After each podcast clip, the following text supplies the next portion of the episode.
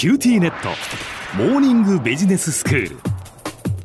今日の講師は九州大学ビジネススクールでバイオ産業がご専門の荒木博光先生です。よろしくお願いします。よろしくお願いします。先生今日はどういうお話でしょうか？今日はですね小浜さん最近新型コロナウイルスの治療薬としてアビガンというお薬が効くかもしれないっていうニュースや新聞見たことがありませんか？あはいはい。その以前からねあのアビガンが治療薬になるのかどうかっていう話は出てましたよね。はい、ええ。実はこのお薬、えーと、もともとインフルエンザウイルスの治療薬として、えーと、すでに使われているお薬なんですね、はい、日本ではですね現在この製造販売元である富士フイル富山化学株式会社がですね新型コロナウイルスの治療薬適用承認を目指して、えー、臨床試験を実施しています。はい。このアビガンのように、もともとは違う病気の治療薬を別の病気の治療薬として開発、製品化することをドラッグリポジショニングと言います。うんドラッグリポジショニングですか？はい。ポジショニングという英語にですね、再びという意味の英語の窃盗語、理をつけたリポジショニングなんで、日本語で言えば薬の再配置というふうな感じで訳せます。でドラッグリポジショニングはですね、医薬品の温故知新と言われておりです、す、えー、で、にある治療薬の新しい使い道を探ることです。でこのドラッグリポジショニングはですね、いろいろといいメリットがあるんです。あ、そうなんですか。はい。で一番はですね、えー、薬の開発費用と開発期間が減らせることです。うん、まあもともとそのあるお薬っていうことですからね。そうですね。えー、新たな治療薬を作る必要はないっていうことですもんね。はい。はい、で通常医薬品の開発っていうのはまず効果がありそうな、えー、お薬を発見したら、えー、前臨床、前の臨床と書いてですね、前臨床と呼ばれる動物を用いた試験でその後にフェーズ1と呼ばれる、えー、健常な人に対する安全性を確認する試験、うん、でフェーズ2と呼ばれる小中規模の患者さんに対する有効性と安全性に関する試験。で最後にフェーズ3と呼ばれるもっと大規模な患者さんに対して、えー、行う有効性と安全性の試験が行われて、すべてをクリアして、やっと医薬品として承認されます。うんもう何回もいろんなこう試験を繰り返してっていうことなんですよね。そうなんですすごい長い、えー、っと年月と、まあ、お金もかかるんですけど、はいはい、えードラッグリポジショニングはですね、すでに承認されている医薬品を対象としているので、この承認審査試験ではですね、動物を用いた前臨床試験と健常な人を対象にしたフェーズ1の試験をスキップしてですね、フェーズ2からのスタートでいいんですね。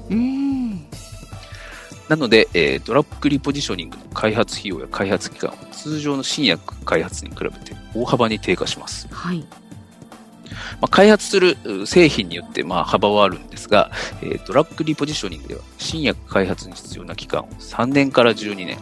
費用を50から60%削減できるとの報告もあります。へえ、そんなに削減できるんですね。そうなんですよ。普通、新薬開発にはですね、一般的に10年から15年の期間と数百億から数千億単位の費用がかかると、えー、言われているので、かなりの費用と期間の削減が、えー、可能となります。もう一つのメリットはですね、まあ、やはり製薬会社もお金を儲けないといけないんで、うん、どうしても患者さんが多い疾患に着目しがちなんですけど、はいはい、えーと、このドラッグリポジショニングはですね、そのような患者さんが多い疾患じゃなくても、その希少疾患、患者さんの数が少ない疾患に対してもですね、うん、製薬会社がですね、その開発のリスクを抑えることができて、うん、えー、実際に開発を行うことができるっていうメリットもあります。あなるほど、まあ、確かにその患者さんのその数としては多くないけれどもでも当事者の方たちはやっぱりそれで非常にこう悩まれて大変な思いをしているわけですもんね。その方たちにとってのそのお薬がまあもともとあるお薬を使うことによってその開発費用も抑えられて、まあ、製薬会社もそうやってこう開発に乗り出すことができるっていうそこは確かに大きなメリットですね。はいその通りです。うんまあ、ただ、メリットばっかりではなくてですね、まあ、残念ながらデメリットもあるんです。日本の場合ですね、治療薬の値段、いわゆるお薬の値段は、薬価と言われるものは、えー、厚生労働省が決めてるんですが、この値段の決め方は、えー、そのお薬を製造するのにかかる原価ですね。これに加えて、どれぐらい新規性があるか、えーどれぐらい有用性があるか、あと市場性、患者さんの数なんですけど、これらを配慮した上で、えー決められます。でドラッグリポジショニングはですね、すでにあるお薬なんで、完全に新しい新薬ではない。その分ですね、お薬の値段が低くなることがあるんですね。あーなるほどということはまあ開発している企業にとってはそうなんですよ。デメリットがあるっていうことですね。はい。我々消費者にとっては薬価というか薬の値段が下がるのは、まあ、あの大歓迎なんですけど、ま開発費用や期間が削減できるとはいえですね、やはり相応のコストをかけている医薬品企業にとっては、えーデメリットとなって、開発するインセンティブが働かないことが、えー生じます。うんでは先生今日のまとめをお願いいたします。はい。えードラッグリポジショニングとは、す、えー、で、に販売されている既存薬を転用して、別の疾患に対する治療薬として開発、製品化することです。えードラッグリポジショニングのメリットは、え通常の医薬品承認審査で課される審査項目のいくつかをスキップできるので、その分、費用と時間の短縮が図られます。一方、全く新しい新薬ではないので、安い薬価に抑え込まれてしまう可能性もあることが、え製薬会社側の、えデメリットとして挙げられます。はい。先生次回はどういうお話をしていただけますか？はい、えー次回はですね、実際、えードラッグリポジショニングによって、えー生まれた、えーお薬の事例と、まあえーそもそもどのようにしてドラッグリポジショニングによって、えーと生まれたのかというお話をしたいと思います。今日の講師は九州大学ビジネススクールでバイオ産業がご専門の荒木博光先生でした。どうもありがとうございました。ありがとうございました。さて QT ネットモーニングビジネススクールはブログからポッドキャストでもお聞きいただけますまた毎回の内容をまとめたものも掲載していますのでぜひ読んでお楽しみください。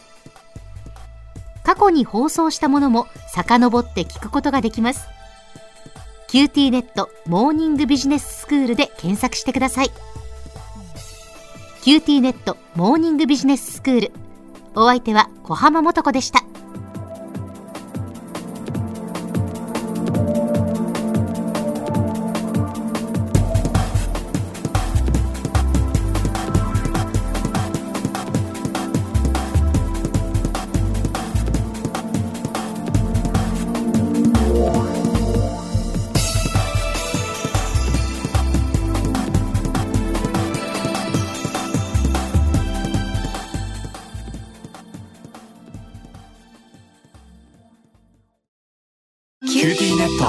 今日寝坊しちゃって急いでお弁当準備したのにパパテレワークだったのよ。